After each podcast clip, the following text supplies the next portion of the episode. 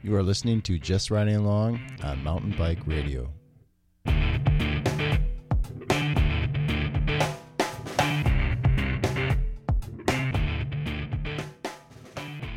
So it's day two of 2015 Breck Epic, and I am in a wonderful sound studio called Mike McCormack's Pickup Truck, and I'm going to interview him and ask him a couple of questions about why his race is so awesome and why you should do it in the future. So, um, introduce yourself. Why do you do this, and what makes you want to put on probably the best North American and, and just so people don't get too fussy about BC or anything, in Costa Rica, the best North American stage race.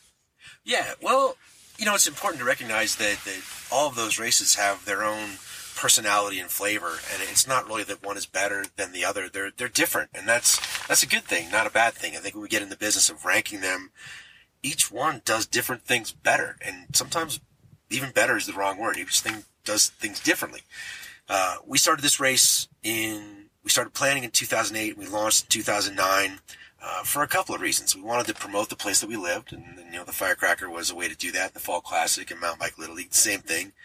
And we recognized that Breckenridge was unique in that it could host big stages from a central location and have this wide variety of terrain available. So in the beginning, it was it was a point of pride. Uh, it was a little bit of envy at some of the other properties that were launching, and and we thought, man, we could do that too, but have, put a unique twist on it. And in the years since then and now, I mean, that was 2009 was the first year, so this is the seventh year. Um, it's matured a little bit.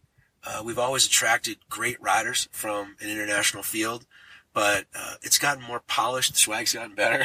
um, the price has actually gone down, which is a point of pride for us. We, we, I think if there's one thing we are the best at, we're the cheapest damn mountain bike stage race in the world, and that doesn't mean like we're the Costco variety. It's just that I mean I grew up in a trailer park. That's important to me.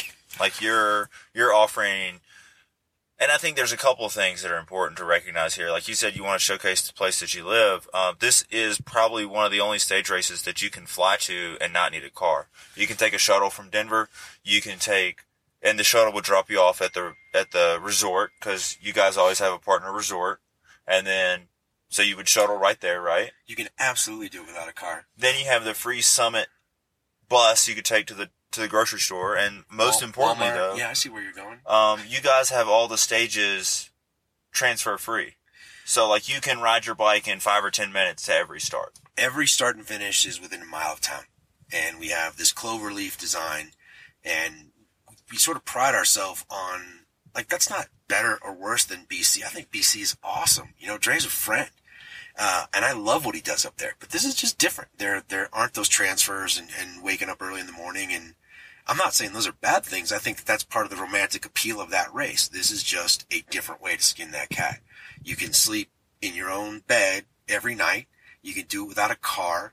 You can walk down to some of the best sushi in Colorado. There are four kick-ass coffee shops in Breckenridge, and that's what's different and in a way good. Right, and I guess that that's what I meant, like different. Like you don't need a like that's a you said you want to showcase where you live, and like I think that's really cool. It's something that's really neat. Like I didn't mind doing the transfers during the Pisgah race, but it was just, and I haven't raced here yet, but this is my second year here being crew, and it just seems so convenient to be able to coast down off the hill to the start line. Man, it's convenient for me. I get to You get to roll out of bed and just come to work. right. It's it's it's less backbreaking. Uh, that's a part of it, and and you know, like we said in the beginning, they're all different, and different is good. You know, giving consumers and riders a wide choice of, of places to go spend their money and, and enjoy their week of vacation that they've earned, they've trained for all year long is a good thing. So here, you know, it's it's an amazing course. Oh my gosh, the riding is incredible. Think today's stage, the Colorado Trail, is a testament to that. I mean, that's a bucket list trail for anyone in the world who calls himself a mountain biker. Tomorrow, these riders are going to go over the Continental Divide twice. They're going to climb French Pass, drop down into the South Park, come out of South Park from all the people on their ATVs and all their kids on their ATVs and all their kids' kids on their ATVs with their cans of Coors and their cigarettes. And they're going to climb through all that, which is surreal and awesome. And they're going to cross the Continental Divide again and it's a you know 40 mile stage with 6,500 feet of climbing, and it is it is exactly what we set out to do. Eight years ago, we set out to put together a stage race with five or six rides that were like the big rides we wanted to go do with our friends on a Saturday when we had it off. And I think we accomplished that. And this circumnavigation of Mount Guyot was a great example. 40 miles, you're dinking around with your friends. It's a five or six hour ride, stopping and, and BSing. And, and tomorrow, I mean, these guys from the team, Ergon, are, are going to pop this thing off in three hours and 15 minutes. It's insane. It's sick. Like it's it's mind boggling. I heard a pro talking yesterday after the stage about he was going to wear his lightest base layer in a long sleeve jersey tomorrow, and it's like, oh right, you do this in three hours. You're done at eleven thirty. It's not hot yet, Mr. and you're and you're going fifteen miles an hour all the time, so you're always cold. If you're like in like I was wearing a summer kit, but I was also going two miles an hour uphill. And like it was noon before I was back, you know, Right. and I didn't do nearly all the course. Mr. 1% body fat has a, has a good chance of freezing his nuts off. Also. Exactly, He's yeah. going to be at 12,500 feet twice. Yeah, yeah. So that's really neat. Um, yeah, it's great. I mean, it seems like you guys call on lots of people here. I mean, the course has been, you know, really well marked. Just out again, I've been here two years and I've been riding just on course. You know, it's it's not like you guys close down the forest. Like, so I just go out and ride, and you know, I'm a racer. Like, I know how to do it. Like. If I'm riding with a group of people like in a line, like it's all cool. If I feel like I'm gonna like bobble, I just get out of the way and let everyone pass and try again. You know, like it. But it's really cool to see like the the self policing and the self regulating of everyone. Like yesterday, going into the single track, the first piece, there were some people that started getting fussy, and like everyone just started yelling, like "Rule one, dude! Rule one! You got six days to sort this shit out!" Like, the scolders. yeah, but I mean, it's like, you know, homie started being like ugly about getting in the single track, and it's like, you got like. 20 hours to sort this out. Don't stress a second here. You're not second gonna there. you're not gonna make any friends there, but you might lose some. exactly. Well, you know, I think self policing is, is a good way to phrase it, and we don't have a lot of rules, and that's deliberate. Like we've produced a lot of UCI level stuff, and sort of been subject to the the whims and the bureaucracy and the idiocracy of, of that. And we don't see mountain bike racing going that way. People say that, that racing is dying and it's on its heels. Racing is kicking ass. Racing is, is, is amazing, but it doesn't need to be saddled with TV contracts and four mile courses and, and, and just this huge rule book. Let's all agree to be adults. Let's do the right thing. Let's be cool to each other. It all kind of comes down to that. And we're getting by with that. We're getting by without a commissar. We're getting by without a thick rule book because I think if you give people clear expectations, hey, this is a race where you can settle that shit behind. We're, we're not going to accept bad behavior. We're not going to accept littering. We're not going to accept just the, the things that any normal person would think are poopy. And when we set those expectations and sort of put the race into this box of behavioral expectations, people seem to snap to that pretty easily. That You can see sort of the, the tension go out of their shoulders. Oh, thank God. I'm not going to have to put up with the dicks here. Because we are a tribe filled with narcissistic people, and I get that. You have to be somewhat inwardly focused to be able to function in a climate like this. And I'm not talking about the climate of Breckenridge. I'm talking about being a high functioning mountain bike racer. And even the guy who's in last place, by anyone else's definition, the other 99% of the world, that seven hour guy is a high functioning mountain bike racer. exactly. That Like- guy rode 38 more miles today than 99% of the rest of the world rode. Exactly. Like, and that's, that's something that's like really hard for me to come to grips with. It's like, if I try to compare myself to Kirkove, like, I'm a chump. But then, like, if I did come out and race, I probably wouldn't be a seven hour dude.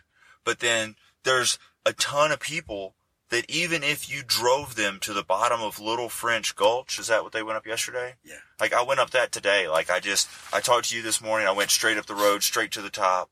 And then instead of following the course, I went to the top top, ate a snack, coasted back to town, rode the end of yesterday's course twice. Like it was so good. I did it twice. But most people, if you dropped them off right there, they wouldn't hike to the top. No.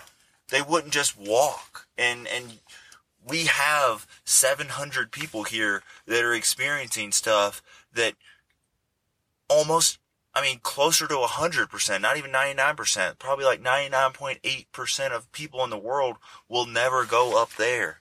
And for, this is radio, you can't see I'm pointing at the mountain up there. Like, they won't. Like, and you're offering like people a world class experience day in, day out for three or six days, whatever they choose.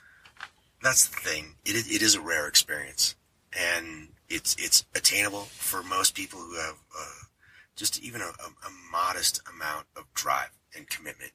And this is the event of the year for a lot of these people. And I love that Alban is here and Jeremiah is here and Brian Dillon and, and Carl Decker, Barry Wicks. Like these are guys that I like. They're pros that I admire, not just for their accomplishments, but for who they are. And these folks are hanging out and talking to the seven hour guy. And he's thrilled and delighted and he's starstruck as, as we all are a little bit. It's a great sort of melting pot of, of those different types of people. Mean, we have a 67 year old guy who's crushing it. I mean, he, he finished in four hours yesterday. It's insane. He's so fast. He's 67. Yeah. You know, we had a 67 year old woman who did it two years in a row, and she wasn't out in front, but man, she punched it out. And, Um, and that's that's just it's a patchwork quilt of personalities and abilities, and it all kind of seems to come together and work. And Anne from Alabama, she has MS. And she, she's racing. She's she's racing Breck Epic, and she has MS. Like she had the greatest quote yesterday when I asked her where she was staying. She's like, oh, "I'm in a condo here," and, and I said, "Well, well, have you been practicing the courses?" And she's like, "Oh yeah, I drove my van, and I've been, you know, riding for a month." And she said, "I, I, I slept my way across the United States, and I didn't get laid once." Maybe I should be on the radio. no, it definitely she's should. she's hilarious and she's committed and she's challenged. You know, she has she's dealing with real issues that, that the rest of us can't even begin to fathom. Like you don't understand being a parent until you are a parent. You don't understand picking up dog poop until you pick up someone else's dog poop. Like there are things that are just visceral and can't be understood until you have firsthand experience. And what she's faced with is massive. And she's here. And and I use this phrase a lot, but she is punching it out. She is pedal stroke after pedal stroke after pedal stroke, making this race her own. And she's stoked about it. She's so happy. And she's awesome and funny. And yeah, yeah. it's just great. I mean, you have everyone from little little Ann with MS to like, uh, what's the guy with the? I can't. remember. He has a very foreign name. It's hard for me to pronounce. But he's world champion. Alban? Is that? Alban Lakata is He's is world champion. I thought, I thought he's another the, guy was the champion. He's the reigning marathon national champion. Yeah. So like you have all that spectrum lining up together. Reigning marathon world champion. Sorry. Yeah. And there's like the Canadian national champion here is here, the Costa Rican, the second place South African guy. Jeremiah's been national champion how many times? Like, you can't swing a dead cat without hitting a national champion. You can't swing a dead cat without hitting a national champion. That that's an expression from your neck of the woods. It definitely is. Right. It definitely is.